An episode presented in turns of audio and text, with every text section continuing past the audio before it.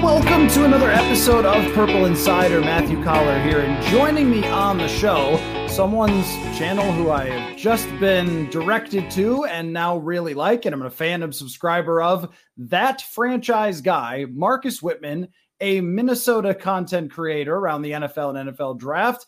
And Eric Eager and Thomas Dimitroff were on your show, Marcus, mm-hmm. which is how I found you. And you do tremendous work. So I thought, you know what? We need to get together and talk some drafts. So what is up, man? How are you? Well, thank you for having me on, Matthew. I'm I'm looking forward to it. I uh, would love to hear a little bit before we get into it, just about your channel, like what inspired you to start it, how long you've been doing it, uh, because you could kind of tell, you know, this as a YouTuber, you could tell instantly if someone knows what they're doing as far as creating YouTube content, analyzing football and so forth. And I really appreciate that you get, you know, good guests on your show and, and do some really uh, interesting things with film, breaking down prospects and stuff. So what's kind of the background of the channel? Yeah, so I actually just started it as a little pet project back in twenty sixteen. Uh, I was a Saint Thomas grad.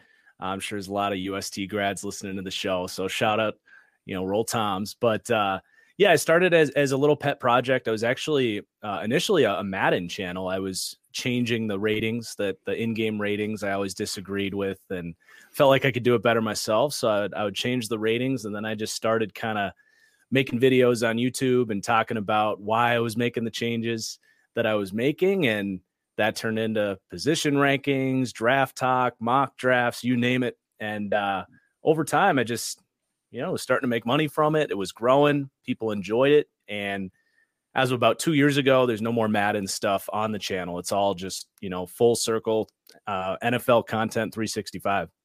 Yeah, and uh, it's really good. How far back do you go with Madden? Because I have, if people are watching on the uh, video stream right here with me, that's Madden two thousand. And I, so I still have all of the old Maddens with me. I play them occasionally. Little Dreamcast two K. So how, how far do you go back as a gamer? I go back. I mean, I go way back as a gamer, but, uh, you know, it's funny. Up until like eighth grade, I, I didn't play football. My dad was always worried that I wasn't going to be a football fan and he wouldn't be able to enjoy Sundays with me. And I was always out just, you know, either sledding out in the yard or, or playing, playing the PlayStation, Crash Bandicoot or Jack and Daxter, something like that. Uh, but once I started playing like eighth grade, I, I started to pick up N C double A and Madden. So I, I would say like Madden, the one with, uh, I think it was Madden ten with Troy Polamalu and uh, Larry on the, on the cover was my first Madden. So not not quite old enough. When did they stop doing, by the way, I don't know if you're aware of this, but they had in like the oh four through maybe oh six, they mm-hmm. had the, the training camp activities. And this was one of my favorite parts. We talk about this on the show sometimes about how there are football fans, and we all benefit from this, uh, that like the offseason more than the regular season. And that is not a criticism. That's just an observation.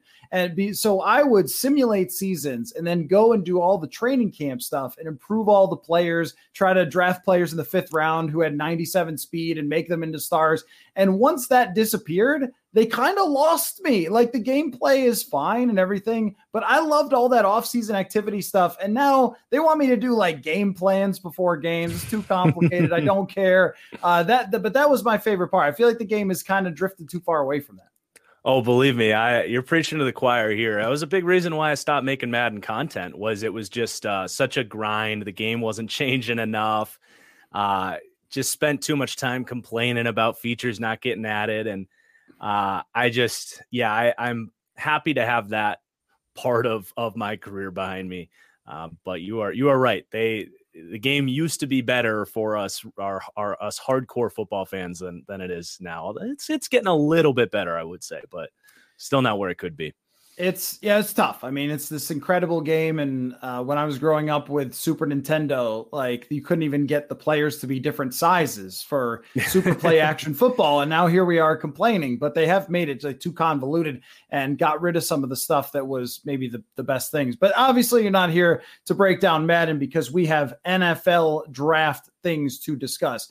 Uh, so I'll give you a dealer's choice here. Would you rather talk about quarterbacks the Vikings probably won't draft or cornerbacks the Vikings probably will draft? Which one would you rather start with? Uh, let's let's start with the quarterbacks. Okay. So unless there's some shocking drop of C J. Stroud or Bryce Young looks like he's going number one. Uh, we're only really talking about three guys for the Vikings that could potentially go at twenty-three. Even when a, a trade up scenario is discussed, it seems so preposterous that they would trade three firsts and seconds in the future and something to get to Arizona's pick. So unless we think Anthony Richardson is going to drop, I guess we can have that discussion, but I don't think there's much chance of that. Then it kind of comes down to Will Levis, Hendon Hooker. Do you think there is any chance, though, that there's a total shock that the mock community is completely off on C J. Stroud or on Anthony Richardson? I, I think Bryce Young's just going number one, but mm-hmm. is there, is there any chance that that should even be any type of discussion for the Vikings? You know, I think, I think Richardson is, is, going to be a little bit more of an acquired taste. So if he gets past a couple of those teams that that did like him, but that then just decided not to ultimately pull the trigger on him, maybe he's sitting there like nine or ten, uh, and, and you can make a move up for him. Stroud, I just I have a really hard time picturing it. If it was me drafting it, it might be possible. I I like Stroud, but um, I could see passing on him just just because I don't see him as quite the highest upside guy in the world. Uh, but I do I do feel like Stroud is probably not in play. Richardson, give me, you know, give you like a, you were, you were quoting uh, Dumb and Dumber to me before we started. So I'll throw him back at you. You know, you're telling me there's a chance, like maybe two or three percent, that Richardson could be that sort of like uh, Giants Bears trade up from twenty to ten or whatever it was, like maybe, but probably not. Yeah, I feel the same way that uh, you could go back historically and you could look at some trades up. and But I also think about what San Francisco gave up to get Trey Lance, and the Vikings have to go much farther to get up into that conversation. So unless – and look at all the teams that have a really good case for drafting Anthony Richardson. How about Seattle? Like, they're not locked into Geno Smith for life. He's even on the older side. He's been around for a long time. And last year's kind of an outlier season, so you can't really – and even the second half of his season was unspectacular. You can't really make that your franchise quarterback, so they have a case for it. Vegas has a case for it with Jimmy Garoppolo being a short-term solution. I mean, you could just go through the teams. Detroit. Atlanta. Yeah, Detroit, Atlanta. Atlanta, yeah. Are you serious with Desmond Ridder? Probably not. You're more like, that's the guy we got, and we're hoping for something to happen. So as we get into that, though, it just seems so pie in the sky that we haven't really discussed it. And maybe Kwesi will completely shock us, but who knows? Uh, mm-hmm. I, I don't really see it. So then we're having the conversation about Will Levis and Hendon Hooker are really the only other two that are even in this discussion. Uh, are you a Will Levis enjoyer? This show has not featured many Will Levis enjoyers. I, I don't know if you're one or not, but it seems like the people are actually getting more and more down as the days go on on Will Levis. Maybe it's because he keeps making videos of eating weird things. I don't know.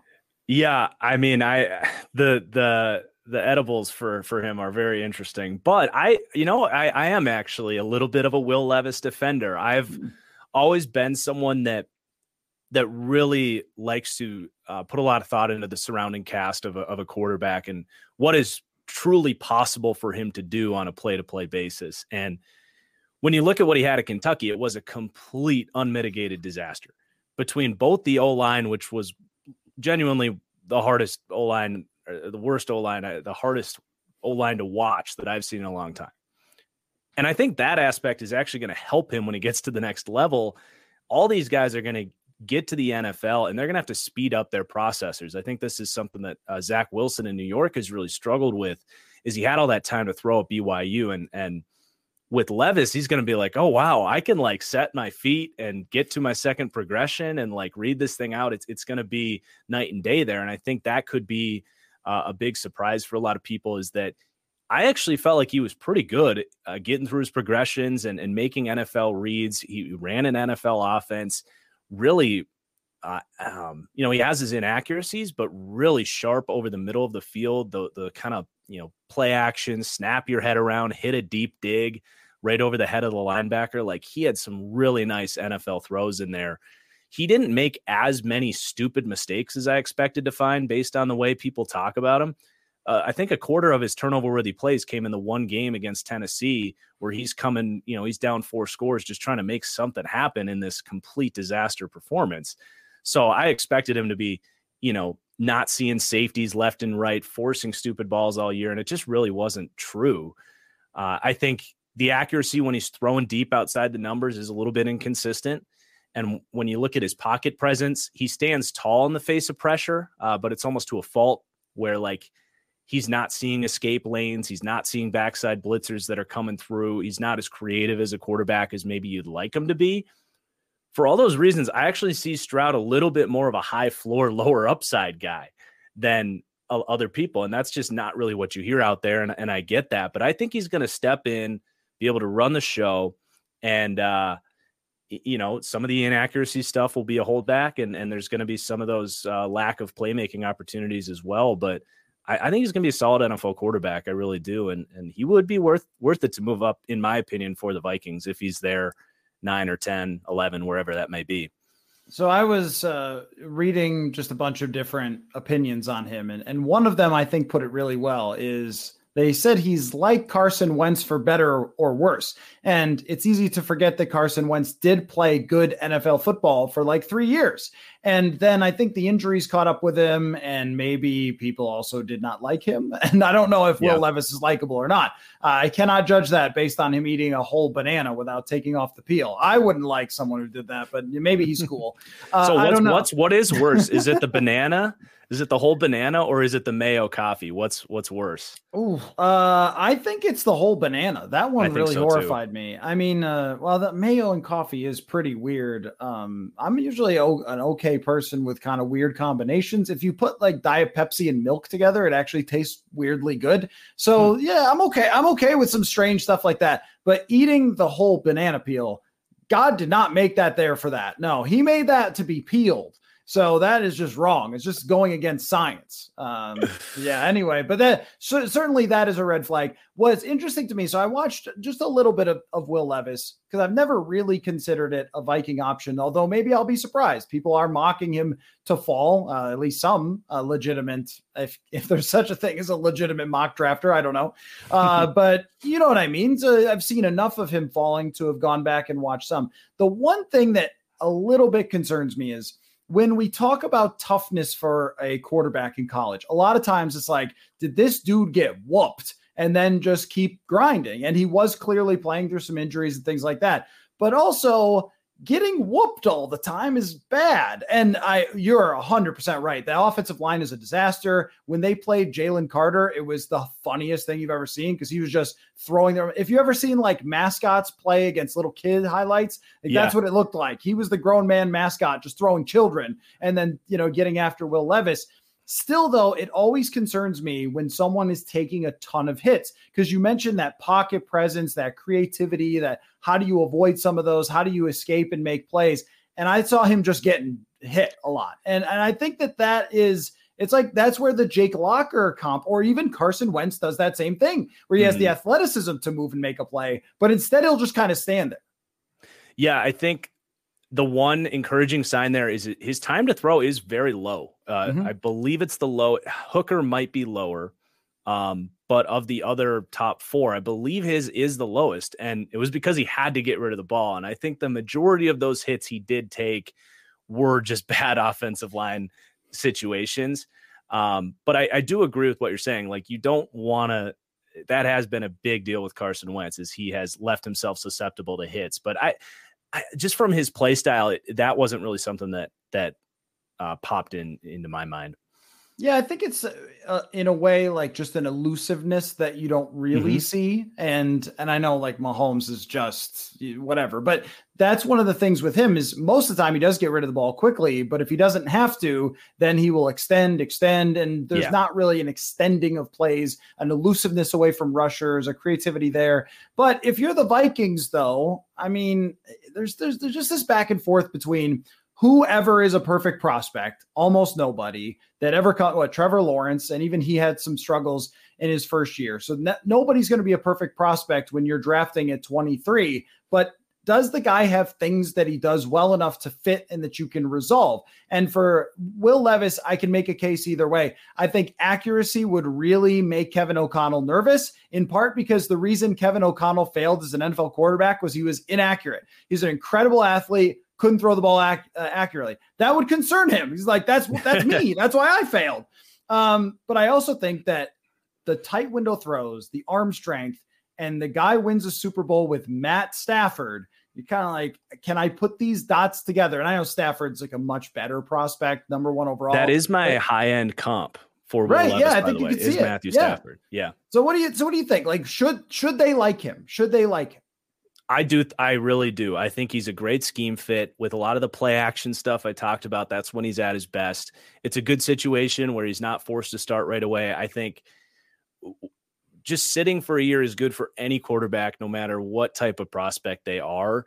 Um, and I, I really think it'd be a good home for him. Obviously you got, you got Justin Jefferson to kind of soothe that, that process along as well. You always want to, you know, put that help around him. I, I really would like the move, uh, Matthew. I really would. All right. Well, let's talk about Hendon Hooker. Again, the show has featured a handful of Hendon Hooker opinions, let's say all the time, a lot, because everyone, McShay and Feldman and everybody, all the big names have put the Vikings in with Hendon Hooker. And I feel similarly about him as I do Will Levis, where you can talk me into it and you can talk me right back out of it if you want. So I'm, I'm like the Abe Simpson gif of this thing, where it's like I come in and I'm like, okay, I'm into this. And then someone says, do you know how old he is? He remembers Madden ninety-two. You're like, okay, and now I'm out. I mean, I, I've had a lot of trouble with this. When I watch Hendon Hooker, I don't see anyone ever covered. I wish I had played for Tennessee, because I feel like as long as anyone could throw the ball twenty-five to thirty yards in the air, it would be to a wide open wide receiver who ran it for a touchdown. Yeah, you're spot on. They they run that kind of stack spread offense and free releases. They did a really good job protecting them. I swear I would love to get a Tennessee playbook in my hands, because I, I think it might be through like two or three pages long, because there's I only remember them running like fifteen plays, and I'm sure it's more than that, but that's what it feels like when you watch him. So he he had that system down to a T, but you can't just do that every snap in the N F L. Not only are the athletes better on defense and the coordinators are smarter, but the hash the hash marks are closer, so you can't spread things out like that. So Or, or the hash marks are, are, yeah, they're further away. Yeah, they're wider, know? Right? Yeah, yeah, yep. So he's gonna have to, you know, learn an N F L offense, and I, I think he showed the. Like I said, I believe he of the five did have a, the lowest time to throw, and that's a good indicator that they're sharp. They're they're recognizing things post snap. Um, I I think the the accuracy deep is really good for him. It dropped off over the middle of the field. So if you want to talk scheme fit for the Vikes, where they are more that middle of the field Shanahan system, I, I think you might have some concerns there, honestly, uh, especially because he is a he's going to be twenty-six years old by the time he's playing. Um, so I don't know if that's going to improve a ton. But I'm I, I would I would despise the pick in the first round. Absolutely obliterate the Vikings for it. I don't think they're going to do it, because I just don't know how you justify it for the reason you mentioned with the scheme. It's going to be a transition. It's hard to know what to do with it. He's coming off an A C L. And in the Vikings case, that doesn't hurt quite as bad, because he's going to be sitting behind Kirk anyway. Um, but for a lot of other teams, it's like, he's not going to be able to come in and compete for that starting job right away, because he's not going to be ready to throw a football until like, you know, maybe late August uh, or, or uh, late July. So like right when camp is just starting. And like I said, he's twenty-six years old. So it's like, by the time you get to a, a second contract, he's already thirty years old. I, I just think it's crazy that he would be in first round conversations. To me, he's, he's very similar to that whole cluster of quarterbacks from last year's class with Willis and Ridder and, and, and Corral. Um, and it's like, if you're going to spend a first on Hooker, why don't you just call the Panthers about Matt Corral or the Titans about Malik Willis and throw a fourth round pick at it? It just it just really does not make sense to me. Yeah, I feel kind of the same way. Uh, I think the N F L dot com comp was Desmond Ridder. I, I don't know that Desmond Ridder was as accurate throwing down the field, but I kind of feel the same about them. Also in the way that if we talk about a quarterback being mobile, he better be really mobile to be in the N F L for that to make any difference. And this was another guy, I was, you know, kind of talking about that with Will Levis. There was not an elusiveness in the pocket, a pocket. Mm-hmm. Press. This dude just took sacks, and that's really concerning. And when he got pressured, it was really bad. And, and this kind of reminds me of Ridder, where everyone loved, all the draft analysts loved, oh, look at him hit the back foot and let it go. Anything went wrong, he was kind of a disaster. And then he ran a four four or something, and we're like, where was that on the tape? Yeah, I didn't see that at all. It's like Josh McCown, who ran a four five or something, but you never did saw he him really? Play it. He literally did. Yeah, he's Josh McCown has one of the highest athletic scores from the combine of any quarterback no ever. Way. You would didn't never the, know it. Just didn't because, the Patriots like, try him at wide receiver or something? Uh, the Lions. Was that a thing? The, He the had Lions a did? catch as a slot receiver for the Lions. Yes, okay. That actually did happen. um, but uh, maybe the best draft pick or the best, uh, you know, you know, that whole era of them drafting wide receivers that busted. Maybe McCown was actually better than whatever his yeah, name he just was. Didn't Rogers, get crack. Mike Williams or whatever. Yeah, that was it. But yeah, I mean, like, it doesn't mean much that you're a good athlete if you don't use it. I don't see him really using it. But here's the one thing I could see the Vikings talking themselves into. I can also scheme people open because I have Justin Jefferson and I'm a genius wizard man. Like, N F L coaches do have that to their game. Oh, he was making open throws. Well, he's going to make open throws for us as well. I don't like that logic all that much, but I also think I could see an N F L former quarterback being like, I can scheme these guys open and this guy is accurate. And also, I think that matters a lot what we've heard about the reports of him on the whiteboard and remembering mm-hmm. offenses, recall, all that stuff. I think he's a better draft pick than someone like Kellen Mond, where there was just nothing there at all. But I, yeah. I agree with you that I don't think there was, that there's so much more uh, that this, that this late hype for him is actually going to come to fruition. Yeah. And I mean, if it does, it's like the way you talk yourself into it is, you know, as the Vikings, we've been looking for this, you know, way to bridge out of Kirk Cousins. He could be, you know, you get three years of Hooker and, you know, treat him as a bridge, as a guy that can kind of maybe like, I think he it's, it, there's a world where he can reach like a Kirk Cousins level, be like, you know, the, what what's the number that's going to get the Vikings fans mad at me if I, if I'm ranking Kirk here, like anything below ten. I mean, I think I think it's well, it's pretty much well recognized that anywhere in a given season from eight to about fourteen, depending on how the year goes. Yeah, exactly. So like that's an absolute best case scenario. But then you're just right back where you were with him at thirty years old, like with the same problem. So if, if you're like committing to like, we are not giving him a contract extension. This is a a loosen up the salary cap, get Kirk out of here, and we will spend these next three years trying to find out who that great quarterback could be for us. That's kind of how you talk yourself into it in a bad draft class, but it's like still twenty-three is way too rich for that player. Second round, sure. Yeah, I agree. And if they only had a second round pick, which they don't. Right. Uh, but uh, to me, that's just too risky to go for an older player. The A C L thing doesn't mean a lot to me. It's more of just the, the age and the development and even just what you can see for where is the ceiling. Like what, what about him is going to get so much better? What, what about Bryce Young is going to get better is a pretty easy thing to answer. Like, well, his pocket, you know, how he throws from the pocket can get better, but he has a lot of things you can't teach. The elusive, like you can talk yourself into even C J Stroud, where at the end of the year against Georgia, Stroud actually used his legs and his creativity a little. And you go, ah, I see it. Anthony Richardson, it's so easy to see. Well, this yeah. guy has ceiling on, you know, just it's unlimited. With Hooker, like that is what you're getting. That's it. What you saw. Weaknesses, strengths, it's probably not going to change. I don't think that they'll do it either. Now, uh, real quick before we talk about corners, because I think they're much more likely than quarterback. Mm-hmm. Uh, do you like the Trey Lance idea? Because this would be, um, let's see, seven hundred straight days of someone asking me about Trey Lance to the Vikings. And boy, Ian Rappaport just lighting that on fire uh, over the last twenty-four hours. So Trey Lance to Vikings. Love, hate, how do you feel? Love it. Love it. I mean... It, it is complicated because you, like you said, you don't have that second round pick. So how do you, how do you make it work? I, if I'm the Niners, I'm not trading them for a future second round pick. It just wouldn't make any sense. You don't know if Purdy is going to be able to play for you. You got Sam Darnold there. You spent all those picks on him. He's played like three games. So to me, it's like, I need the Vikings first round pick. I need the Texans thirty-third pick. I need something about equivalent value of a first round pick that's going to help me this year as they're trying to win a Super Bowl if they're going to really justify this thing. So for me, I do think it would cost the twenty-third pick. Uh, and I tweet, I actually tweeted that out earlier this morning. I said, uh, I would do that if I were the Vikings, but I completely understand the hesitation because he, he hasn't played, um, but you're bringing him home, you know, went to Marshall, still twenty-three years old.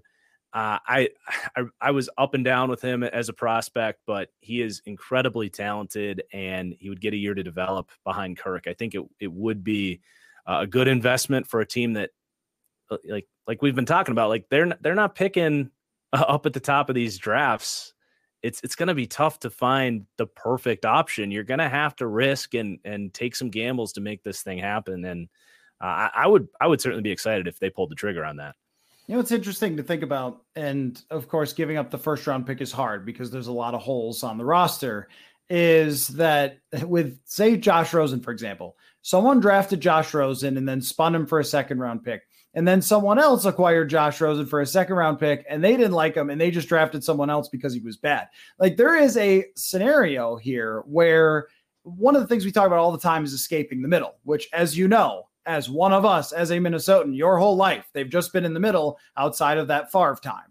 But aside from that, right, and the and the random Case Keenum, it's always ten and six, it's nine and seven or whatever. And with Trey Lance, I think you get to escape the middle because he's either going to be awesome or he's mm-hmm. going to be horrible. And either one of those is actually better for you, because if you if you trade for him and move Kirk after June first or something, if you went real radical and just went all in on this idea, well, you're probably drafting high in twenty twenty-four if he's bad, and you're probably winning a lot if he's good and feel like you have your franchise quarterback. There are only a few things that kind of get in the way of this idea for me. One of them is, why is San Francisco trading him after having him there and him being young? And hey, Brock Purdy has like played five games. Like that, that has to make you hesitant. That that Kyle Shanahan is getting rid of a quarterback. I don't know if I really like that. Um, the other thing is that they've already burned a couple years of his rookie contract. That kind of hurts as well, because if, I mean, if they trade away Kirk, it doesn't hurt as bad on the salary cap. But if they let it play out and Lance was like Kirk's backup for next year, if they couldn't trade Kirk, I mean, you're talking about a year or two, yep. maybe at best. Then you're in like a Jordan Love situation where you don't get to take advantage of that. That would concern me a lot. Yeah, I, I definitely agree with those points. And that, that would be the other avenue that I, I almost kind of prefer what you said, where it's like, get out of the middle and maybe you can compensate some of that value. Can you get a second round pick from, you know, maybe Houston passes on a quarterback at two and they want uh, they want a rental of Kirk Cousins. Can you get can you get a second or an early, you know, their their, you know, third rounder, which is basically a second? Can you get that back for Kirk, spend the first on Trey, and you're doing a little bit of a pick swap type of deal? Like I, I like that idea. If he sucks, he sucks. You you got a great quarterback class coming in next year. So yeah, I, I, you've kind of talked me into it, honestly, that that if you're gonna go that route, let's Let's just find out and not mess around with another year of Kirk. And of course, there's always the blazing hot Kirk for Trey Lance. And that would, uh, that would, be, and it's just funny because people have just brought this up in Minnesota for so long that if it actually happened, it would just be the funniest. Like, if all these years I've just been saying, I don't know, guys, I don't know why either side would do that. And I, whatever, I think the Kirk and Shanahan love is overstated. And now it sounds like there was like legit conversation with the Vikings about actually doing that trade. Yeah. Yeah. You could see that too. You really could. You know, they go yeah. way back to, to Washington back in like twenty fourteen, as I'm sure you've, you've made that point plenty of times. I don't want to count out anything. Uh, let's talk about the more realistic thing, which is that nothing happens with the quarterback and they draft a cornerback. Now, it seems like everyone's mock has the same couple of guys at the top. And then there's, hey, but maybe the Vikings could get this guy. How how does your order look like? Who would be that person? The Witherspoon, the Gonzalez, the Porter Junior Is there a person in that group that you could see as the most likely to slide into that range where the Vikings are? Yeah, I think there's there's kind of a best case scenario just from the way I ev- evaluate these guys. But um, you know, Deonte Banks is where I'm going with this. Uh, I I love Deonte Banks. I, I've got him at um, three right now, but literally like neck and neck with Christian Gonzalez. I, I love, I love everything about him. Not just the athletic profile. I knew he was going to test well, but I didn't even know he was going to test that well. Man to man, he's super physical. You know, Flores is going to want someone that can do that as a baseline, but he was like one of the smartest looking zone corners I've seen in years. Honestly, just the way he communicated, uh, passing off coverages. There's times where, you know, the safety's kind of throwing his hands up and mid play Banks is like, you know, adamantly like, you go, and that you would see the safety latch onto the guy. It's like, he just has this understanding back there, processes information really well. the only knock on him is like when he's when he's running down the sideline, he's really bad at getting his head around and be a little grabby in those situations. You didn't see a ton of interceptions for that reason. Whether that's coachable or not, I, I don't know. But if that's your only problem, that's that's not the worst thing in the world. So like I'm super high on him. I know a lot of people are as well. And I I don't know that he'll be there, but I think of the four, he's the one that's probably possible just based on kind of the consensus idea of these guys. But I mean, man, if Porter's there, he'd be great. Gonzalez, uh, Witherspoon's, uh, it's not going to happen. He's he's going to be off the board very early. But um, that to me is is where I'm when I'm making my mock drafts. I'm consistently asking myself, how can I make this happen for the Vikings to get one of these four guys specifically? Just knowing what Flores did in Miami, he put such a priority at that position. You look at the roster. They desperately need someone that can follow a number one guy around regardless of matchup and, and make it happen. And, and I like Byron Murphy, but he's a physically limited player. If you're going against the Devontae Adams of the world, the Stephon Diggs of the world, these, these amazing height, weight, speed, incredible route runners, Murphy's not going to be able to keep up with those guys. And, and maybe that's Booth, but I wouldn't count on it. I wouldn't count on him staying healthy. So just with the need and the, and the, where this class is at, It, it's obviously a huge, a huge deal. Now, there is another guy that I really like for the Vikings that I could see happening and um, might be one of those guys. It's like they took who in the first round? It'd be Tyrique Stevenson out of Miami. Huge fan of his game. He's actually my fifth corner, and he's a tier behind that, that top four for sure. But if you're looking for that day one press man guy, he, he would, he would fit the mold. He's, you know, really just rock solid guys, six one, two hundred pounds, tested well, great technique. Uh, got to see him down at the Senior Bowl, just looked like the best corner of that group. Uh, so he's a guy that like maybe you can move down a little bit, as we know they like to do. And if you can't and you feel like you've got to get a corner, you know, I'm totally fine with with him at that spot. I actually have a first to a second round grade on on Stevenson, so. Yeah, the uh, back to Deonte Banks, where it's really interesting to me is uh, his athletic profile just being through the roof. And mm-hmm. I think that position specifically, if you go anywhere else other than, I'm sure you've seen relative athletic scores and thing, things like that, anything less than somebody that's like that ninetieth percentile or above at the corner, you just know there's going to be limitations. Unless mm-hmm. there's, you know, Richard Sherman's always going to get brought up, but that is such a unique case that almost never happens. So don't even bother at that point. Just get someone in the second, get someone in free agency. If you're looking for someone who's going to be your elite, your Xavier Rhodes, the guy better be a freak athlete or he's just going to have almost no chance. I also think, too, that that intelligence part is still, we've kind of talked about man coverage and how much Brian Flores is going to do it. But he's going to do it like sixty percent of the time. He's not going to do it one hundred percent of the time. And teams are using, you know, condensed splits and motions and all these things. I think cornerback has become more of a high intelligence position than maybe ever before in history, where a lot of times it was, hey, you go lock onto that guy. Or if you're really smart, we can play zone with you a lot. I think mm-hmm. now every single guy has to have incredible uh, film study, recall, like understanding of route combinations, communication, because nobody can just be like islanding a dude. The teams are working way too hard to get these elite receivers like the Vikings do off of those island corners. So that, that kind of intrigues me about Banks.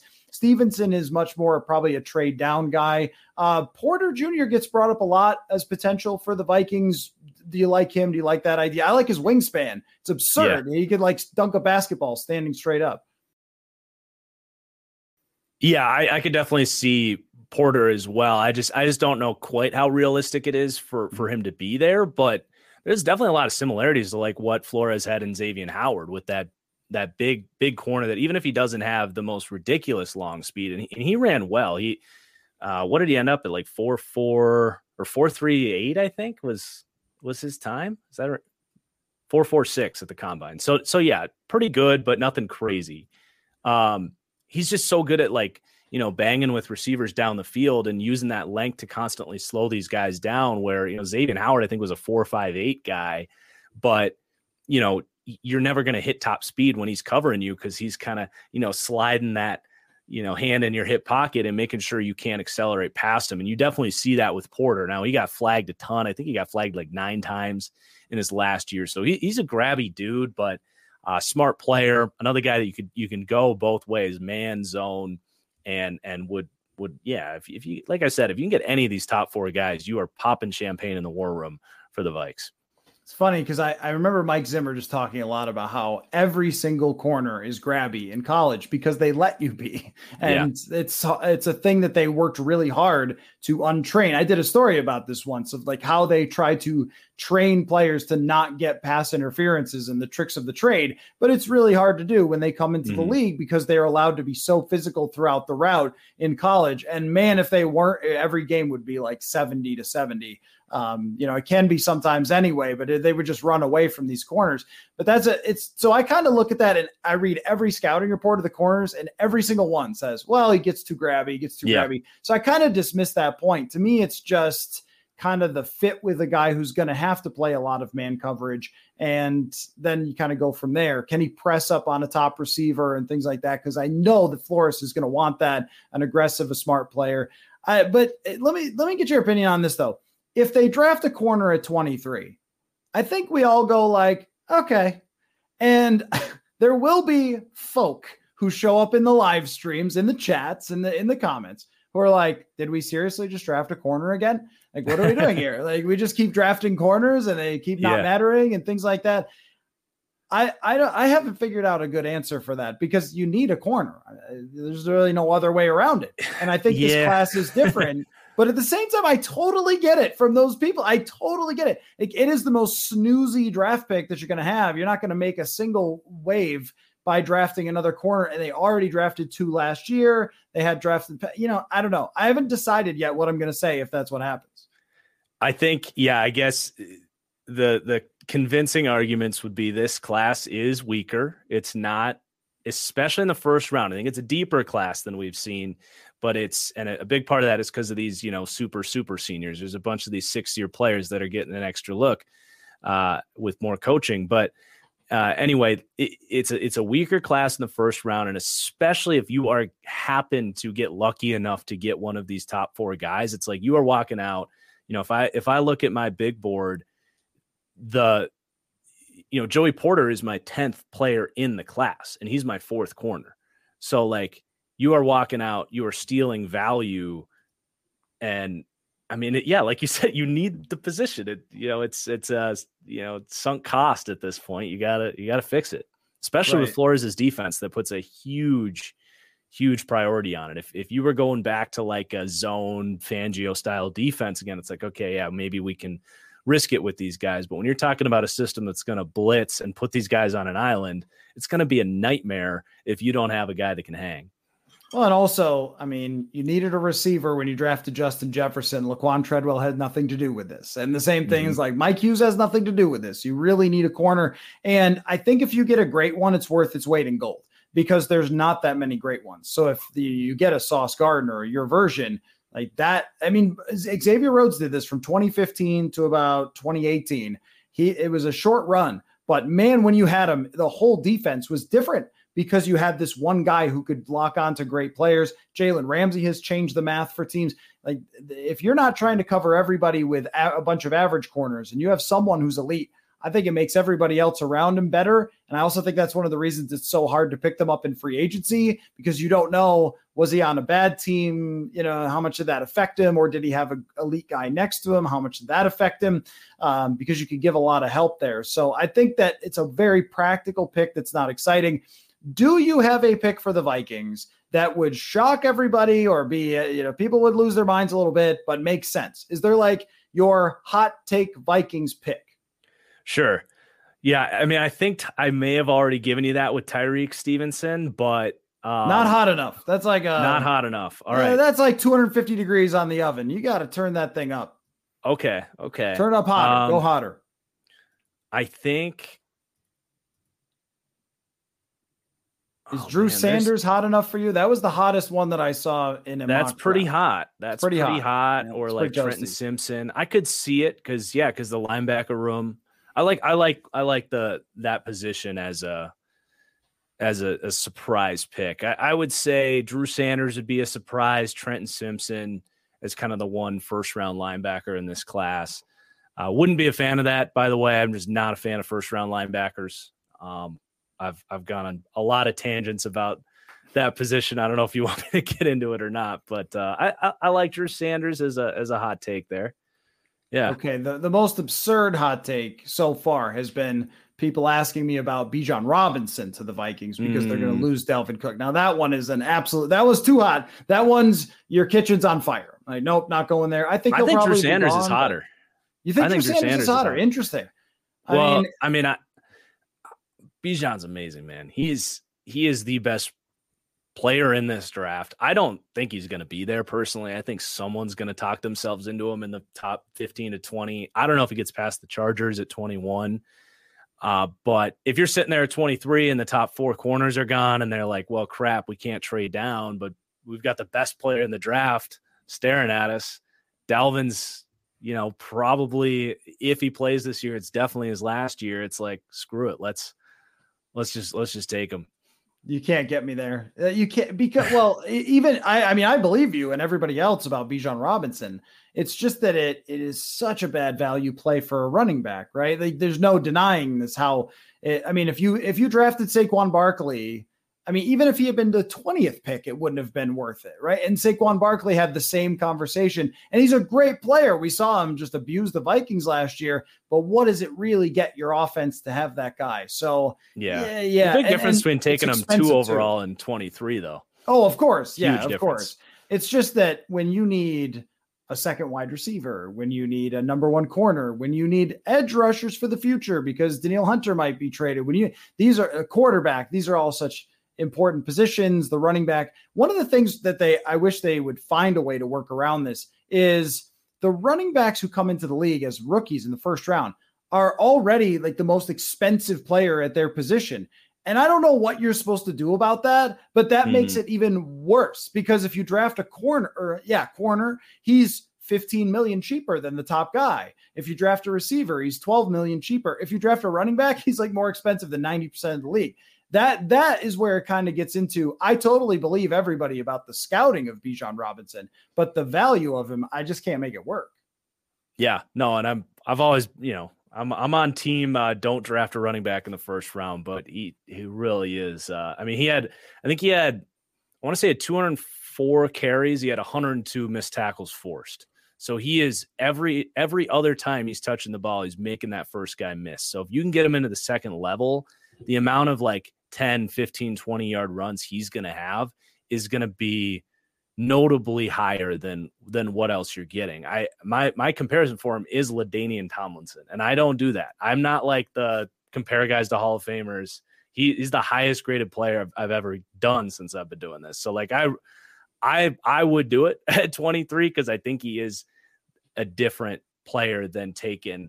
And, and again, it comes back to the draft class and the opportunity cost. If those, If any of those corners are gone, absolutely run the card up, or, or if the corners are there, run the card up, no doubt. But like if if you're between taking Bijan Robinson and like, you know, Jordan Addison, who I think is going to be a solid number two receiver, or um, you know, a linebacker, which I would argue a linebacker in the first round is an even worse pick than a than a running back because you look at the mid round linebacker, that's where the sweet spot is there. Like I. I just, I think you can justify it a little bit more once you get into the twenties for sure. Yeah. I think we would probably go uh, the analytics G M, not exactly following the analytics here. Yeah. I mean, with that's, that's the thing with Bijan Robinson. I keep coming back to is I, again, I totally believe everybody, but I also think there's the, this guy is different fallacy also, because yeah. I we've Leonard Fournette, this guy's different. Like you got to understand this guy's different. I'm like, well, I don't know, because at the N F L level, the players are so fast on defense that it usually comes down to who's blocking well, right? Like who has the best running scheme, who's blocking. And the only guys who are really different over the last five years have been what? Really Dalvin Cook and Derrick Henry, who made a tangible difference over multiple seasons versus what they like how the blocking was and stuff. So that's saying basically this guy has to be as good as Derrick Henry or prime Dalvin Cook in order for it to make any sense. That's where it's hard for me. Like I, if, if it happens and he's LaDainian Tomlinson, the value is through the roof insane, But kind of what are the odds that that works out? If you don't block well, if you don't have the right scheme, if he gets hurt, if he, which these guys get mm-hmm. hurt all the time. There's just so many, so many downsides that have nothing to do with the player. And I want to apologize to Bijan Robinson. Like, you're great, man, but it doesn't make yeah. any sense. And that's exactly what happened to Saquon. The injuries and yeah. the blocking were just not yeah. there. Yeah. Right. Exactly. So, uh, Marcus, this has been great, man. I've really enjoyed having you on the show, and we'll definitely uh, be doing it again. And it's great to have a Minnesota content creator. So make sure you go check that out. That Franchise Guy is the YouTube page. You got a lot of awesome stuff, film breakdowns of more of the corners than we even talked about, because I think it's realistic that they could drop back and maybe take somebody else that we didn't discuss. So that's a great video. I just watched that the other day. Your mock draft with Eric and Thomas Dimitroff, tremendous stuff. So you're doing awesome stuff. I'm glad that we got introduced to each other, and uh, we'll definitely get together again. Thanks, man. Yeah, this was awesome. Thank you for having me, Matthew.